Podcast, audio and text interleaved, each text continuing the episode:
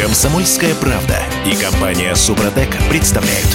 Программа «Мой автомобиль». В шесть раз, в шесть за последние три года выросло число жалоб на страховые компании, которые отказываются продавать полисы ОСАГО водителям в России. Совершенно удивительная новость. Я себе такого даже представить не мог. А, э, у тебя не было проблем, да? Нет. Э, Житель Петербурга. а, Кирилл Манжула. Так. Э, Я житель Петербурга, Дмитрий У Делинский. тебя тоже не было- Вообще никаких Ну, проблем. Я даже не знал, что такие проблемы могут быть. Житель Москвы Олег Осипов у нас на связи. А, Олег, доброе утро. Доброе утро, Олег. Доброе утро, привет всем.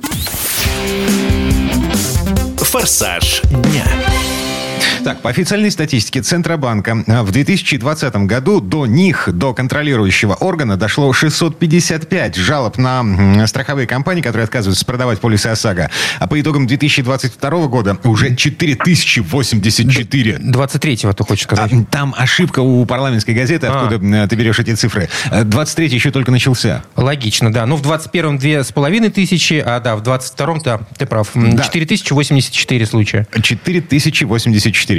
Значит, народ еще там жалуется на то, что при оформлении электронных полисов сайты страховых компаний выдают ошибки, на то, что введенная информация не совпадает с базами Российского со- союза автостраховщиков. В общем, все это в связи с тем, что страховые компании э, таким способом эм, отказываются страховать машины, которые им не интересны.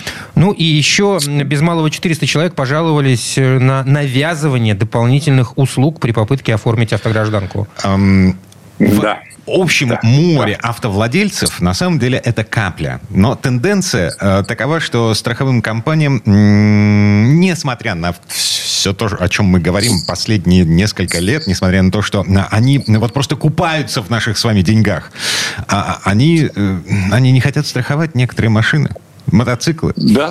Сущее безобразие должен вам доложить. Но э, давайте глубоко копнем там на два черенка, скажем. Да. И э, по сути речь идет вот о чем. О том, что вот так происходит, когда мы подменяем реальную конкуренцию какими-то идиотскими э, механизмами регулирования государственного. Вот так все и выходит. Потому что конкуренции нет на рынке страховых услуг по-настоящему. Потому что не допущены были с самого начала. Причем это не, не тренд последнего времени. Это еще в начале 2000-х э, речь об этом шла, чтобы допустить в том числе страховые компании и банки. Ничего подобного.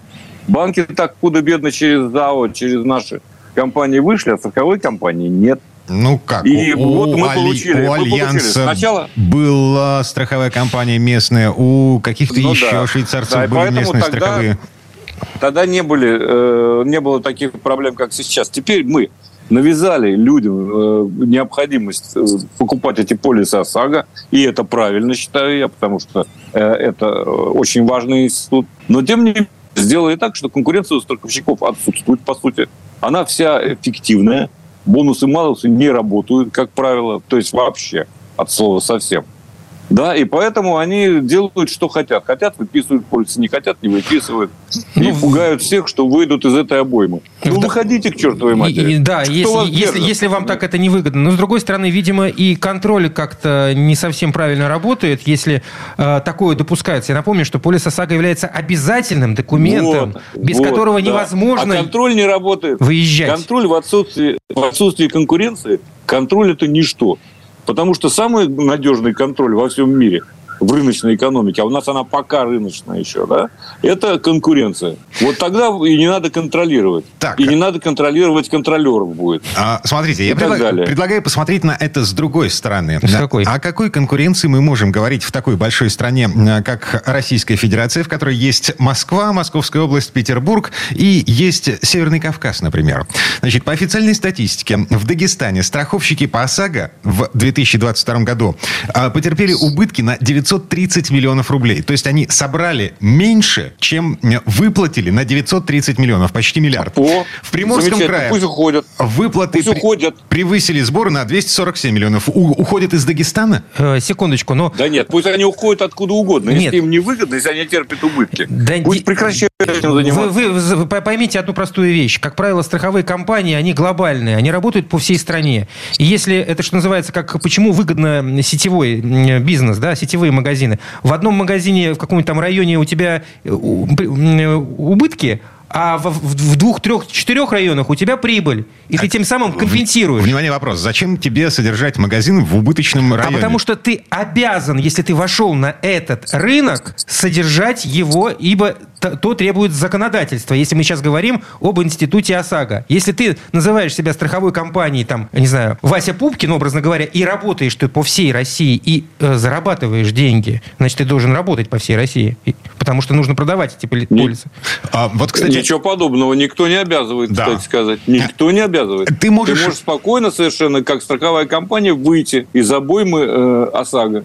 А- Никаких проблем. ты можешь, как страховая компания, не иметь своего представительства в каком-то регионе. Легко и непринужденно. Можешь, Да, и даже в можешь, Дагестане. но в таком случае ты потеряешь э, и другие возможности работать на страховом рынке, потому как э, в основном все стр- страховые компании, они оказывают не только э, продажу полиса ОСАГО, да, эту услугу, они еще и продают э, э, страховку кредитов, э, страховку того, страховку всего, страховку пятого, десятого. На всякий случай, а, если мне не изменяет память, по итогам 2022 года рынок ОСАГО а, был признан драйвером роста страхового бизнеса. Рынок ОСАГО Правильно. по сборам вырос Почему? на четверть, на 25%. Почему? Потому что ОСАГО обязательный документ. И потому что он подорожал. В любом случае, человек, который собирается выезжать на дороге общего пользования, он должен купить эту бумажку. Я не должен застраховывать свой дом от пожара, но если у меня есть автомобиль, я должен купить ОСАГО, правильно? А, Путаем э, причины и следствия. Э, Курицу с яйцами. Почему? Ну, потому- просто потому что если ОСАГО – это драйвер роста, то какого черта они, страховые компании, кричат о своей убыточности Ну- на этом рынке? Ну, они должны же как-то э, оправдывать свои действия. Так, и на всякий случай... Да, вот- и при этом давайте вспомним еще один э, вишенка на торте, да, так сказать, что они выплачивают меньше, чем собирают в целом. Вот. Ни одна страховая Ну, компания не в убытке. Так, вот и, все. Да, смотрите, э, пара цифр для того, чтобы подвести черту под этой темой. В Москве по итогам 2022 года сборы по ОСАГО составили 47 миллиардов рублей, а выплаты 24. Вот, вот тебе прибыльный регион. В И Московской после области... этого, после этого верь этим жирным котам, что они еще что-то, так сказать, в убыток себе. А- Уходите, ребята, вас никто не, не держит. В, в Дагестане они миллиард понесли убытка, в Москве 20 заработали. Вот тебе прибыль 19 миллиардов. Мгм. В Да, Петербурге... уходите из Дагестана. Ну, Не что, надо, что за не проблема? В Петербурге э, страховые компании собрали с нас 15 миллиардов 376 миллионов, выплатили 8 миллиардов Вот, 817. все, пожалуйста, в, в- в два раза примерно, да, прибыль составляет по, по отношению э, к тратам. Ну и э, до кон- в конце отмечу, что все-таки если вам отказывают, вдруг вам отказывает страховая компания э, продавать полис ОСАГО, берите с собой свидетеля, включайте видеокамеру и конкретно все это дело фиксируйте, а потом в Центробанк ж- жалобу. Там любят таких. Да. Мгм. Так, три минуты до конца этой четверти часа. У нас есть время потрогать машину руками. Тест-драйв. Э, Олег все еще ездит на танке. Все еще, я говорил о хорошем. Я хочу сказать о том, что меня поразило. Вообще, на самом деле, э, совершенно э, другое ощущение от автомобиля, на котором ты едешь каждый день в пробках. И по- после, я имею в виду, А, замечательных да. тестов, Я напомню на всякий случай. Танк 300, на котором ездит Олег, это рамный внедорожник. А С, ам, Да, а, вот. с блокировками по кругу. То есть это машина, заточенная под то, чтобы месить грязь. Олег ездит по пробкам. Да, я езжу. по- Она, кстати говоря, великолепно ездит на трассе. Вот что касается простых пробегов, там, из точки А в точку Б, если там расстояние тысячи километров, не вопрос. Очень неплохо, очень неплохо, так сказать, э, она себя э, ведет. То есть плавность хода, все-таки задний привод в основе, да, там полный подключаемый и так далее. Она способна на большие подвиги, но когда ты едешь каждый день, ты понимаешь, что что-то тебе жмет, вот как костюм, вроде красивый, так сказать, а на самом деле в нем не совсем удобно. Вот так и здесь. То есть, когда ты проводишь полдня в машине, ты понимаешь, что даже больше, чем полдня, и тем более в пробках, ты понимаешь, что подушка, на которой сидишь, коротковата, что ноги устают, что Мгм. педали э, тормоза и газа расположены слишком близко. И при широкой лапе, э, так сказать, как у меня, ты неизбежно, так сказать, вызываешь реакцию компьютера, который начинает пищать, потому что нажал одновременно и на газ, и на тормоз. Это тоже можно в некоторых спортивных упражнениях, но в принципе нежелательно. То есть вот эти вещи вылазят э, как-то э, сами собой. Ну и, наконец, э, ко всем китайским автомобилям, без исключения, подчеркну я, одно нарекание – малоэффективные тормоза. То есть это автомобиль быстрый, э, э, 300 танк, так сказать, он просто выпрыгивает из-под тебя. Это действительно здорово. 220 сил, там всего хватает и моментов в широком диапазоне, и всего. Но а вот остановиться, это уже надо отдельное упражнение. То есть, в принципе, можно, конечно, но мне кажется, что э, могли бы быть они э, поэффективнее все-таки. И дело не в том, что усилия на педали регулируешь, а в том, чтобы сами механизмы были способны на больше, чем то, на что они способны сейчас. Это субъективная точка зрения. Но вот такое у меня сложилось пока впечатление. То есть диски побольше, э, суппорта помощнее. Э, ну, общем... Суппорта помощнее. Диски черт с ними, но в, суппо- в суппорте должны стоять не 2, а 4 тормозных. Вот при таком автомобиле. Две с половиной тонны, слушайте. Э, максималка 175, а в принципе я его разгонял почти до 200. Да, никаких вопросов нет. То есть там потенциал будет здоров. И он хорошо едет. И ага. ты скорость не замечаешь. Так, Но... Мы сделаем вид, что не заметили, как Олег Осипов... Нарушает правила дорожного движения. Признался в том, что нарушает правила дорожного движения. А кто видел? Там, где это возможно. Время это четверть часа к концу подошло. А, мы еще вернемся, наверное, к танку, к 300-му танку в какой-нибудь из следующих программ для того, чтобы поставить точку. Вердикт такой. Все-таки это городская машина или машина для того, чтобы месить грязь. А пока, Олег, спасибо. Хорошего дня. Хорошего дня. Всем удачи. Пока-пока. Ну, мы вернемся буквально через пару минут. В следующей четверти часа к нам присоединится Юрий Сидоренко, автомеханик, ведущий программу «Утилизатор» на телеканале ЧЕ. Поговорим о том, как включить режим самодиагностики приборной панели, а главное, зачем это включать. Комсомольская правда и компания «Супротек» представляют. Программа «Мой автомобиль». А сейчас в светомузыку будем играть в этой четверти часа. Ну, как с ней э, разобраться, с этой светомузыкой, которая Значит, время от времени на панельке? Мы будем включать режим самодиагностики приборной панели. Зачем? А, вот с этим вопросом а, к Юрию Сидоренко. К специалисту? Автомеханик, ведущий программу «Утилизатор» на телеканале «Че у нас на связи». Юр, доброе утро. Привет, Юр. Доброе утро всем. Автомастер. Так, а, главный вопрос. Нафига нам это нужно? Что, ну, самодиагностика? Самодиагностика приборной панели. Слушайте, ну, э, история такая. Мы же понимаем, что приборная панель это вообще один из основных элементов салона современного автомобиля, с которым вы, на котором вы вообще видите, что вам хочет сказать автомобиль. Ну, и я, я, я прекрасно вижу, что он мне хочет сказать. То есть я поворачиваю ключ в замке зажигания, у меня, значит, загораются лампочки. Ну, Все? Вот, ну, ну, да, как правило. наверное. Ну, многие, многие загораются лампочки, да, она диагностируется. Дальше, естественно, что, что дальше ты делаешь? Давай вот, ну. А, да, а дальше я просто доворачиваю ключ в замке зажигания и завожусь. И... Вот. А здесь вопрос, сколько времени у тебя проходит между тем, как ты поворачиваешь ключ и даешь э, электричество на панель приборов, и тем моментом, когда ты заводишь автомобиль. Я, например, утром, когда выхожу, несколько секунд жду. Зачем? Ну, чтобы э, диагностировалась вся эта ерунда, чтобы... А, то есть ты внимательно смотришь на то, какие лампочки загораются и, у тебя на приборной панели? Кроме того, это аккумулятору полезно, насколько я понимаю, Юр. Но Здесь много очень споров по этому вопрос, нужно это делать или нет. Кто-то делает, чтобы аккумулятор вроде как... Оживить. Э, оживить, да. Кто-то делает, чтобы насос прокачался полностью и отключился. То есть, ну так, и он выключился, и после этого заводят, запускают двигатель. Я, например, ну, как бы не особо жду все время э, ничего. Это я просто поворачиваю ключ и запускаю автомобиль. Да вот я такой же.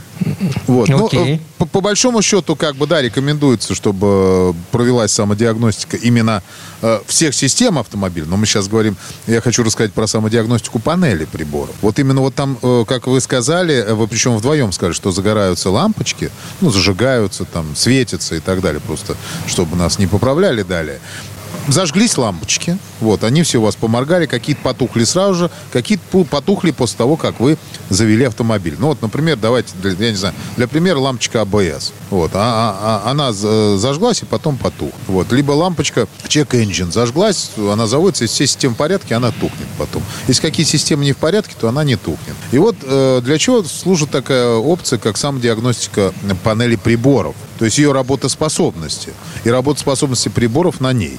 Рассказываю. Вот, например, у меня на днях возникла такая проблема. Мы снимали сюжет как раз про самодиагностику панели. Я там рассказывал, как нехорошие люди поступают с лампочками check engine. А, вот. И э, я ее вытащил, вставил обратно, а у меня, причем до этого мы сделали так, чтобы была неисправность. И дальше я не вспомнил, вставил я эту лампочку обратно или не вставил. Представляете, ну так торопились в съемке. Я воткнул ее обратно, вот, и мы заводим, и лампочка это как бы вроде светится, вроде не светится она. То есть, ну, непонятно, что с ней. Вот для этого делает сам диагностика панели. А Чтобы понять, лампочка светится она, перегорела она или нет. Ну вот смотри, э, э, Дим, сейчас еще раз тебе приведу пример такой. Вот э, как бы есть лампочка, да, вот все, понял, как лучше объяснить. Лампочка АБС, вот она зажигается, когда неисправна система АБС. Логично. Вот, если все системы работают, у тебя лампочка это, она горит. Да, но она, она не горит, да, вот она, она не зажигается. Вот, и дальше, ты, когда ездишь на автомобиле, то есть она, к примеру, у тебя, ну, не загорается, эта лампа. А если вдруг система стала неисправна, она должна загореться. А если эта лампочка перегорела, Тупо. Ты об этом не знаешь. Система вышла из строя, и никто тебе об этом не сообщает. Как вариант, а, смотрите, а, я купил э, все мои машины, да, все, все машины, которые у нас в семье были, я их покупал на вторичном рынке и покупал у перекупов. Так. Вот. Мне повезло, перекупы были честные. Если вдруг попадается нечестный перекуп, который продает мне машину с неработающей системой АБС, для того, чтобы лампочка не смущала меня, как покупателя при покупке машины, он просто тупо выкусывает ее или но загораживает ты-то- бумажкой. Ты-то знаешь, когда ты двигатель заводишь, у тебя должны загореться все э, лампочки на приборной панели. Таким образом, ты видишь, что она рабочая. Вот я тупой, я не обращаю внимания на то, какие лампочки у меня на приборной панели загораются в момент, когда я поворачиваю ключ зажигания в машине. Просто нужно переключить внимание на это, и все. Вот. А режим самодиагностики приборной панели нужен для того, чтобы в какой-то момент, эм, неважно, машина эм, куплена из салона или у, у перекупа, я мог проверить, горят ли у меня все лампочки по кругу. Вот в- э, работает ли эта гирлянда? Да. Ну да, естественно, надо, вот для этого как раз этот режим и есть. Просто про него половина не знает народу, а им надо пользоваться. И э, вот, кстати, насчет того, ну понятно, что когда вы у перекупов там или вы покупаете машину БУ, то это вообще желательно использовать. Это самая простая диагностика, которая только может быть. Только предварительно перед этим все основная эта история. Надо посмотреть вообще, какие лампочки есть. В этом Комплектация. автомобиле. Да, какие они там должны загораться, потому что просто можно даже не знать, что она там должна, ну, светиться, эта лампочка, и в какой момент времени она должна включаться. Потому что вот мы говорим, например, там, э, про АБС, а может, этой лампочки не должно быть комплектации автомобиля, мы будем искать. Или наоборот, она должна быть. И вот она перегорела, ну, вот, доп- вот если мы покупаем БУ, то тут понятно, что могли вытащить. И это сплошь и рядом происходит. У нас, знаешь, сколько, знаете, сколько у нас машин приезжает в автосервис, вот особенно БУ купленных, которых потом, ну, приезжают нам, ну, первое ТО проходить к нам. То есть сразу купили сразу к нам посмотреть, что надо сделать. Вот. Я первым делом сразу делаю самодиагностику панели. Я, кстати, мы все о ней говорим, я расскажу, как эта опция потом включается. Э, Очень легко. Ну, практически такой алгоритм для многих автомобилей подходит. Э, Вот. э, Я обязательно делаю самодиагностику панели, чтобы посмотреть, не вытащили ли оттуда какие-то лампочки. Но это, это прям такой жесткий вариант, это мы понимаем. Но вот когда вот я, который озвучил в самом начале, когда лампочка просто перегорела, ты как узнаешь о неисправности? А никак. И дай бог ты там, знаешь, там какой-нибудь камдозон, там, и двигатель просто в аварию упадет, и чек-энджин не, ну, перестал светиться. Ну, просто будет больше машина жрать там э, бензина и все. А если это с тормозами, вот система АБС связана, это все, это, это реально, это прямая дорога к ДТП. А то и можно, ну, ну ладно, не будем говорить, что можно еще. Ну, в общем, страшная штука. Вот. А проверяется это элементарно. Простейшим алгоритмом. Да, ам, э, если у вас есть э, чуть-чуть времени, ну вот, ну, то есть вы никуда Двух секунд не достаточно, торопитесь. ну, Вот. бросить взгляд. Сейчас нам Юра расскажет, как зажечь гирлянду на приборной панели. Э, Кирилл, сразу же тебя э, остановлю. Не совсем ты правильно сказал самодиагностику панели. То есть она есть, конечно, на некоторых автомобилях, но не на многих. Э, Некоторую надо активировать эту опцию. То есть не, не- не на всех машинах при включении зажигания происходит автоматическая самодиагностика э, панели прибор. Значит, смотрите, что это такое? То есть это когда вы поворачиваете зажигание и потом нажа- нажатием там определенным, ну, на определенные кнопочки, я сейчас расскажу, как у меня, например, на моем УАЗе это делается, и на многих автомобилях российского производства. И практически на всех автомобилях вот, ну, такого среднего класса. Ну, Вот. И вы наж- нажатием кнопок вы активируете панель. На ней что происходит? На ней загораются все лампы, все, которые только есть на этой панели. Вот. И дальше у вас стрелочки всех приборов стрелочных, они начинают двигаться сначала вправо, потом влево до конца. То есть мы еще проверяем и калибруем приборы. Понимаете? Что самое прикольное? То есть вот так вот это все срабатывает. Это, конечно, картинка очень интересная. И она происходит мгновенно, буквально там за 3-4 секунды. Но, как правило, Я сколько раз людям это не показывал, клиентам. А, знаешь, мы все превращаемся в детей, когда это видим. И, Раз, два, да. три, елочка горит. Ничего себе. Вот, и да, Какие и все, лампочки у меня есть. все зажглось, вот это, о, и стрелочки раз, поехали. И как коты все сидят за этими стрелочками, смотрят. Я вот и ламп... Никто не видит, не запоминает, какие лампочки там есть. Все за стрелками смотрят. Они говорят, красненькие и желтенькие, там вот это, да, оно все двигается. Вот. Ну, смотрите, значит, э, на, у меня на машине это делается простейшим способом. То есть После включения зажигания, то есть я нажимаю на кнопку э, сброса суточного пробега э, три раза кратковременно. Раз, два, три. И у меня эти стрелочки все начинают бегать. Да. У меня, например, в- во втором фокусе поворачиваю ключ зажигания в положение 1. То есть э, я э, подал ток куда-то там в приборы. На- нажимаю кнопку э, Set Reset. Это в торце поворотника. Вот. И э, не отпуская эту кнопку, поворачиваю в положение 2 ключ зажигания. Ну, вывод тут один, что у каждого автомобиля могут быть свои нюансы. Для этого читаем мануал. Ну, конечно, вот естественно, Кирилл, ты совершенно правильно, как обычно, ты правильно все время говоришь. Читаем мануал, как это делается на вашем автомобиле, либо смотрим интернет. То есть, э, как бы, вот могу сразу, вот мы на двух машинах мы уже рассказали, как это делают. Вот э, совершенно верно. Можно вообще просто, вот у меня э, на одной из машин вот так вот делается. Нажимаешь, поворачиваешь ключ, когда все лампочки зажглись, но не на старт, и держишь, и держишь э, кнопку этого сброса суточного пробега до момента, пока не поехали стрелочки. Потом руку убираешь, и все в порядке. И маленький такой вот э, лайфхак от меня. Знаете какой? Вот для того, чтобы понять, как это, э, и увидеть потом, все ли работают стрелочки, не надо 15 раз это включать. Просто возьмите телефон, включите камеру. И запустите все это дело, и поднимите туда камеру. И заснимите вот это все, что двигается на, на камеру, а потом на камере посмотрите, что там должно гореть. А потом весь день будете это рассматривать. Ну, не весь день. Радуя своих коллег и домочадцев. А у меня тестовые режимы переключаются. Ну, то есть, э, м, вот эта гирлянда, я ее могу рассматривать бесконечно. Дим, ты счастливый человек? У меня вот д- так древний Ford Focus. Ладно, время этой четверти часа к концу подошло. В общем, мы поняли. а, Периодически нужно просто посматривать. Это времени долго, много не занимает. Вообще. Да, секунд 15-20 хватает на то, чтобы посмотреть на то, как работают у вас лампочки. Перегорел там что-то или эм, вы купили машину с выкушенной лампой эм, Check Engine, например. Юрий Сидоренко, автомеханик, ведущий программу «Утилизатор» на телеканале Чей был у нас на связи. А, Юр, спасибо. Спасибо, Юр. Хорошего дня. Большое спасибо всем, удачи. А мы вернемся буквально через пару минут. В следующей части программы у нас Федор Буцко. Поговорим о том, как мистер Бин встал на защиту машин с двигателем внутреннего сгорания и о том, как новый Астон Мартин напугал Министерство обороны Великобритании. Комсомольская правда и компания Супротек представляют. Программа «Мой автомобиль». Вы таки не поверите. Медовый месяц с электромобилями, с эм, вот этой зеленой повесткой, все закончился. И Что, реальная жизнь началась семейная? Это, это не мы гов- говорим так. Это довольно громкое заявление. От кого бы вы думали? От мистера Бина, точнее, это британский актер Роуэн Аткинсон. Помните такого персонажа Вот. английских комедий? А по образованию Американских, он точнее. а, а, не актер по образованию. По образованию он магистр электротехники Оксфордского университета. И, по его словам, современные электротехнологии наносят больше вреда окружающей среде, чем Открыл Америку. сгорания. Эм, Я Дмитрий Делинский. Я Кирилл Манжула. Федор Буцко у нас на связи. Федь, доброе утро. Доброе. Hello.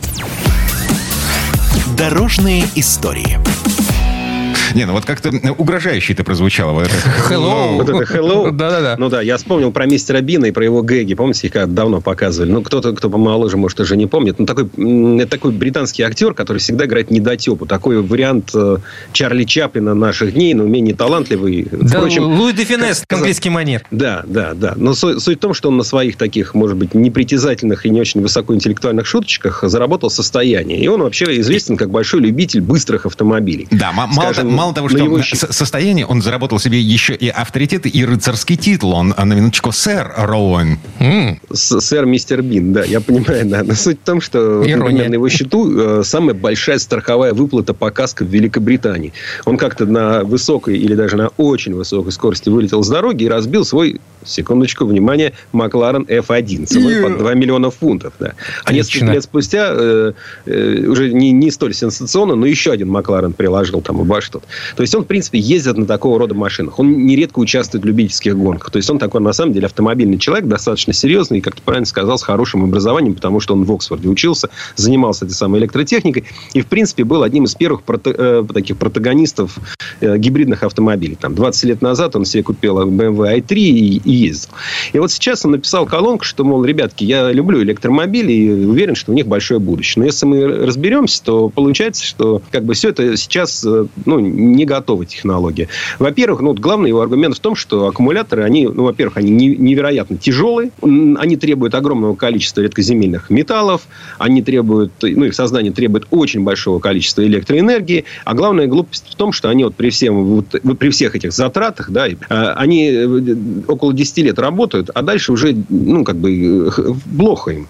Вот. И вообще он жалуется на то, что слишком быстро меняется мода автомобильная, мы слишком часто меняем машины, что, в принципе, ну, это нам бы его проблема, конечно, но тем не менее, что слишком быстро люди меняют машины, и вот на самом деле э, он говорит, вот у меня в гараже тачки, там по 30 лет на них езжу, если ухаживать, так можно и дальше ездить. Ну, понятно, когда ты живешь там в Британии, у тебя много машин, то, то ну, в общем, что бы им не ездить 30 лет, когда ты такие хорошие ездишь. Но, не, тем не менее. Тем не менее, аргумент вполне ничего себе. От производства электромобилей на 70% больше углеродного следа от производства Слушай, ну, машин с двигателем внутреннего Он не открыл Америки, об этом известно тысячу лет ну, да, как. Популярный да, человек. Лицо, да? Да, Понимаешь, вот человек... как у нас. Э, кто-то сказал какую-то глупость, никто не заметил. Сказал какую-то глупость депутат Госдумы, ну как, процитировали, он же цельный депутат. Вот тут и, тоже это вопрос э, селебрити, да, вопрос того, что он известный человек. И, и вот, ну, ну, естественно, э, встретили его недружелюбно, потому что сразу начались разговоры. То есть, раньше это он был сэр Рон Аткинсон, а теперь говорят, ну, типа, что этот комик нам рассказывает. Как жить надо. Вся, вся Европа,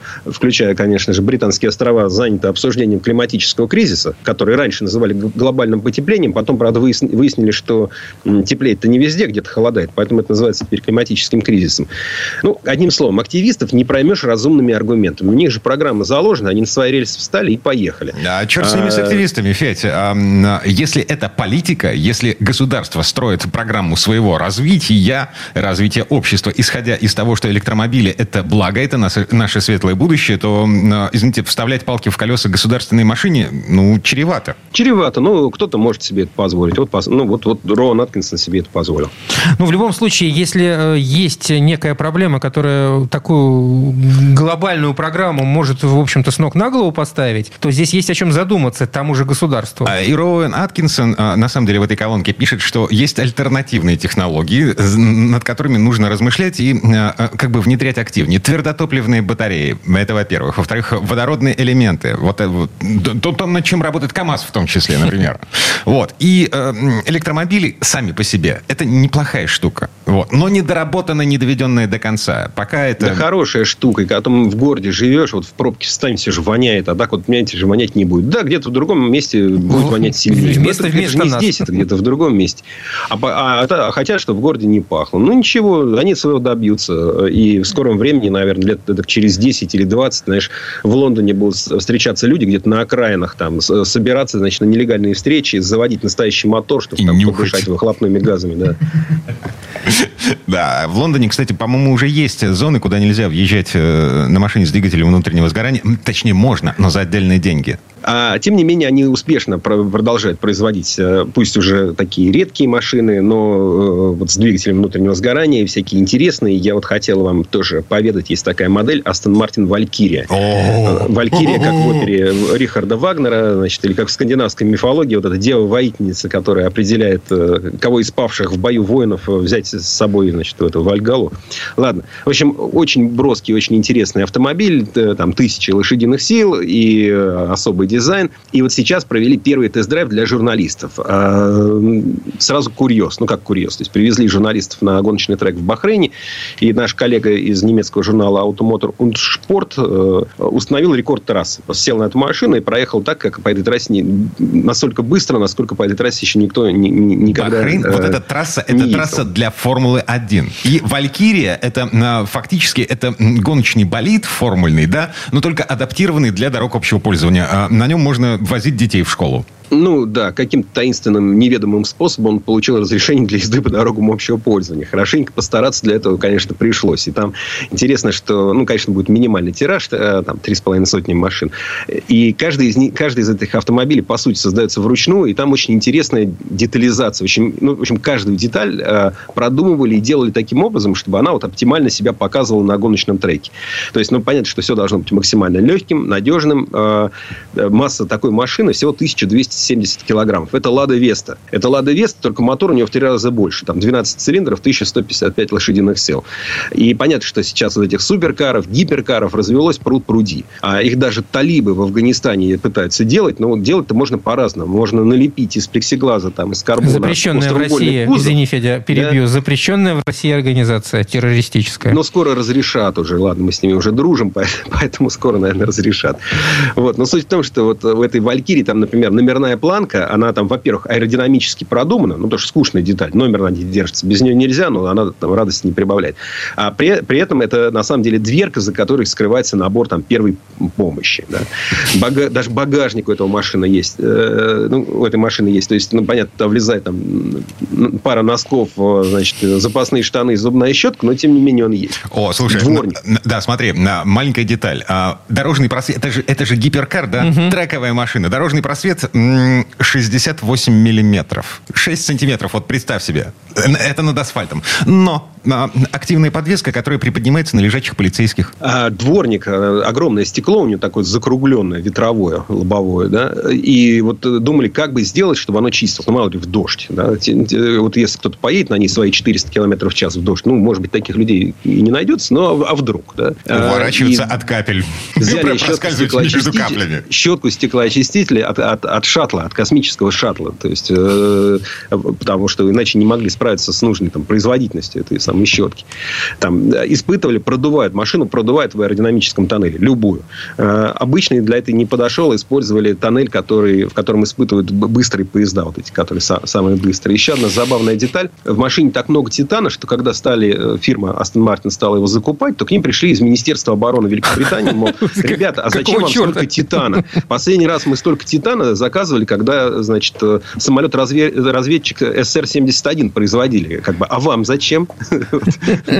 Ну, то есть, машина, конечно, очень такая интересная. И понятно, что это, ну, это, это очень дорого, это там очень редко, но это такой вот предмет инженерно-дизайнерского искусства. Да. И, Астон Мартин Валькирия. Э, смотрите. Это, гибрид ведь? Да, это гибрид. Ну, вот. ну там слабенький электродвижок. Э, э, фишка в чем заключается? К вопросу о том, какой объем, какой масштаб работы пришлось сделать для того, чтобы вот это встало на дороге общего пользования. Первый прототип показали 6 лет назад. 6 лет назад. И 5 лет эту машину доводили до ума. То есть э, испытывали на дорогах и допиливали буквально вручную напильником э, то, что казалось критическим во время испытаний. Ну, вроде бы допилили. 3,5 миллиона евро за штуку, то есть около 300 миллионов рублей, там, или чуть больше, плюс налоги. Ну, да, допилили. Кстати, насколько я понимаю, она уже есть в России. Или я что-то... Да ты что? Нет? Не знаю. Я просто сейчас... Я пока только видел видео из Бахрейна. Я сижу, копаю интернет, э, и вот... Э, что, есть объявление продажи? А, вот Астон Мартин Валькирия, характеристики, цена э, в России. Я заголовок пока только прочитал. Ну, тут надо быть всегда внимательным. Это ошибка, которую допускаем сейчас. Мы все, читая заголовки, думаем о том, что мы что-то в чем-то разобрались. На самом деле, для того, чтобы в чем-то разобраться, нужно отбирать себе... Ну, я не тебе, Кирилл. Я не утверждаю, что я разобрался, я просто делаю предположение. А, легко непринужденно. Ты можешь заказать себе любой абсолютно гиперкар. И вот как случилось э, в истории с... По-моему, питерские ребята пытались купить что-то очень дорогое за очень большие деньги через Польшу. Заплатили эм, аванс, угу. половину суммы, да? Но, а, и распрощались. Да, все, нет ни машины, Так, ни а можно через э, наших э, арабских друзей сейчас гиперкарты покупать? Mm. Все, пошел оформлять. Побежал. Так, Федор Буцков у нас на связи. Федь, спасибо. Спасибо, Федь. Хорошего дня. Всего доброго. А мы вернемся буквально через пару минут. В следующей части программы у нас журналист и летописец мирового автопрома Александр Пикуленко. Послушаем историю о том, как китайцы заново изобрели гибрид. Комсомольская правда и компания Супротек представляют. Программа «Мой автомобиль». А это мы вернулись в студию радио «Комсомольская правда». Я Дмитрий Делинский. Я Кирилл Манжула. И в этой четверти часа у нас традиционная история от Александра Пикуленко.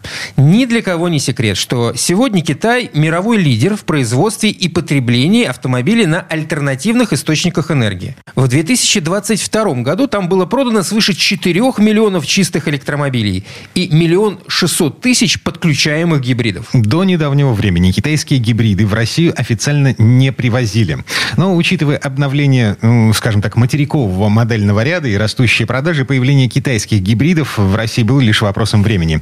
И вот первым официальным гибридом на российском рынке стал Cherry Tiggo 8 Pro E+, так называется тележка. Это переднеприводный кроссовер с двигателем внутреннего сгорания и с батарейкой одновременно. Но есть нюансы. Слово Сан Санычу. Тест-драйв как только все мировые лидеры увлеклись торговлей кроссоверами, китайские бренды начали напоминать чеховское ружье из первого акта. Пьеса о пересаживании поклонников брутальных джипов на плохо проходимые транспортные средства продолжалась годами, и китайцы все еще ждали своего последнего акта, чтобы, наконец, выстрелить. И вот свершилось. Прошло не так много лет после выхода на российский рынок компании «Черри», как в ее гамме появились кроссоверы, а вот полный привод пришлось ждать подольше. В начале лета Черри представила публике свое видение гибридного автомобиля под названием Tiga 8 Pro E+. Внешне он, конечно, радует. Солидный, элегантный, сделанный в современном стиле автомобиль, без всякой вычурности и эпатажа. И весьма добродушный. Даже мощная радиаторная решетка в обрамлении с зауженной светодиодной оптикой не делает его хищным и агрессивным. Тем более, что и интерьер под стать экстерьеру. Практически европейский минимализм стилистических решений и передней панели, и дверных карт, плюс качественные материалы отделки создает внутри очень приятную атмосферу качественный мягкий пластик, серебристые панели, цветная полосочка подсветки, эластичная коричневая эко-кожа с перфорацией и элегантной прострочкой, сиденье с электроприводами и памятью. Словом, все как в лучших домах. Все очень легко и воздушно. Крыша-то стеклянная. Очень понравился руль. Цепкий, обтянутый нескользящей кожей напа. С не слишком большими наплывами под пальцы и удобным сечением. Перед водителем два крупных тачскриновых дисплея. Первый 12-дюймовый для управления мультимедийкой, Второй 8 дюймов климатом. Элегантные клавиши, которыми также можно управлять температурой и скоростью вентилятора, модный джойстик переключения коробки передач, кнопка запуска двигателя, шайба активации главного монитора и сенсорные кнопки включения ряда вспомогательных функций. Короче говоря, дизайнерские решения тут вполне европейского уровня. Другое дело, что не все из них функциональны. А вот багажник вполне вместим даже для дальних путешествий. А еще очень понравилось, что в багажнике предусмотрено специальное место, куда можно спрятать шторку. И оно не будет мешать ни размещению габаритного багажа, ни приведению в вертикальное положение спинок сидений второго ряда. Есть, конечно, определенные замечания и к обзорности. Во-первых, огромная мертвая зона образуется в направлении вперед-вправо. Там поле зрения перекрывается массивной передней стойкой и боковым зеркалом. Во-вторых, отвратительное салонное зеркало. Хоть вообще в него не смотри. Зеркало уменьшает изображение, и в нем в основном виден салон с его обитателями. Зато изображение с камер заднего вида и кругового обзора выше всяких похвал. Не нужно быть ни лингвистом, ни Кассандрой, чтобы уловить в буквосочетании Е+, зеленую составляющую, то есть электричество – пристроившийся позади буквы «плюс» весьма недвусмысленно намекает на наличие гибридной силовой установки, фирменного фетиша автостроителей на протяжении последних двух десятков лет. Что там под капотом, тоже можно объяснить, но для этого придется препарировать новинку и обнаружить там бензоэлектрическую силовую установку – Представляя новую модель, нас порадовали ее основными преимуществами, такими как три двигателя, три передачи, 9 режимов и 11 скоростей. А теперь давайте разберемся, что это означает. Три двигателя – это связка полуторалитрового бензинового турбомотора мощностью 147 лошадиных сил и двух электродвигателей – Объединившись, эта система выдает 325 лошадиных сил, что позволяет приличных размеров кроссоверу рвануть с 0 до 100 км в час всего за 7,5 секунд. Кстати, на будущее обещана и полноприводная машина с четырьмя двигателями, которая может разгоняться до 100 км в час еще быстрее за 4,9 секунды. Три передачи – это трехступенчатая трансмиссия Cherry DHT – которая позволяет интеллектуально управлять сочетанием тяги ДВС и электродвигателей в трех интервалах. Низкая скорость ниже 20 км в час, средняя скорость 20-100 км в час и высокая скорость выше 100 км в час. Прямо во время движения система управления будет рассчитывать оптимальную рабочую передачу в реальном времени. Благодаря такому незаурядному интеллекту Cherry Hybrid DHT может предложить пользователю целых 9 режимов и 11 скоростей. В частности, это одномоторный или двухмоторный привод, расширение диапазона движения, параллельная или прямая связь с ведущими колесами, рекуперация энергии электродвигателем, зарядка батареи в движении и другие режимы. А 11 скоростей это 11 адаптивных сценариев, подстраивающихся под различные условия. Движение на низких и средних скоростях, подъем, обгон, дорожная пробка, разгон с местно, скоростное движение в связках поворотов, горная местность, снег и лед. Под полом у Тига 8 Pro E стоит тяговая батарея емкостью 19 киловатт-часов. И он способен проехать до 75 километров только на электротяге. А средний расход топлива в гибридном режиме производитель обещает в 1 литр на 100 километров. Заводим двигатель и тишина. Так вот, после запуска машины мотор не заводится. На панели лишь загорается надпись «Ready». Можно смело жать на акселератор, и автомобиль на электротяге, то есть практически бесшумно, тронется с места. И сделает он это довольно динамично и непривычно. Очень удобно в пробке бесшумное перемещение на маленьких скоростях, двигатель молчит, не толкает машину вперед на холостых оборотах, а окружающая среда благодарно вам улыбается. Правда, потайное перемещение грозит опасностью пешеходам. Они могут не заметить бесшумно подкатывающийся сзади автомобиль. Поэтому есть звукогенератор с прямо-таки космическим звуком. А вот на автомагистрали Тига 8 Pro E Plus попадает в свою стихию – Мотора практически не слышно, и машина неплохо держит прямую. Можно промчать сотни километров без напряжения. Единственное нарекание – свист воздуха в замечательных зеркалах-телевизорах, которые гордо заявляют о себе на скоростях свыше 110 км в час. Что касается работы подвески, здесь китайским товарищам еще есть над чем работать. Автомобиль явно передает пассажирам все нюансы дорожного полотна даже если речь идет об обычных стыках на хорошей скоростной магистрали. Про дорогу к даче и говорить не приходится. Все ее прелести придется прочувствовать сполна. С другой стороны, несобранная работа подвески допускает изрядные крены. Да и управляемость оставляет желать лучшего. Легкий и неинформативный руль заставляет заниматься поисковым рулением. К заметному, надо сказать, неудовольству водителей и пассажиров. В общем, в Тига 8 Pro E нет целостного собранного характера. И все же я нашел для себя один плюс в этом автомобиле – экономичность. Проверено на практике. Гибрид расходует чуть больше 7 литров бензина и 10 киловатт электроэнергии на 100 километров в смешанном цикле. И здесь важна не только экономия в рублях, но и тот факт, что ты наносишь меньше ущерба окружающей среде. Мне это близко.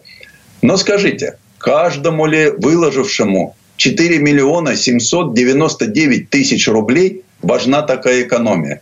Вряд ли когда-нибудь за счет такой топливной выгоды можно компенсировать переплату в полмиллиона рублей за гибридную силовую установку.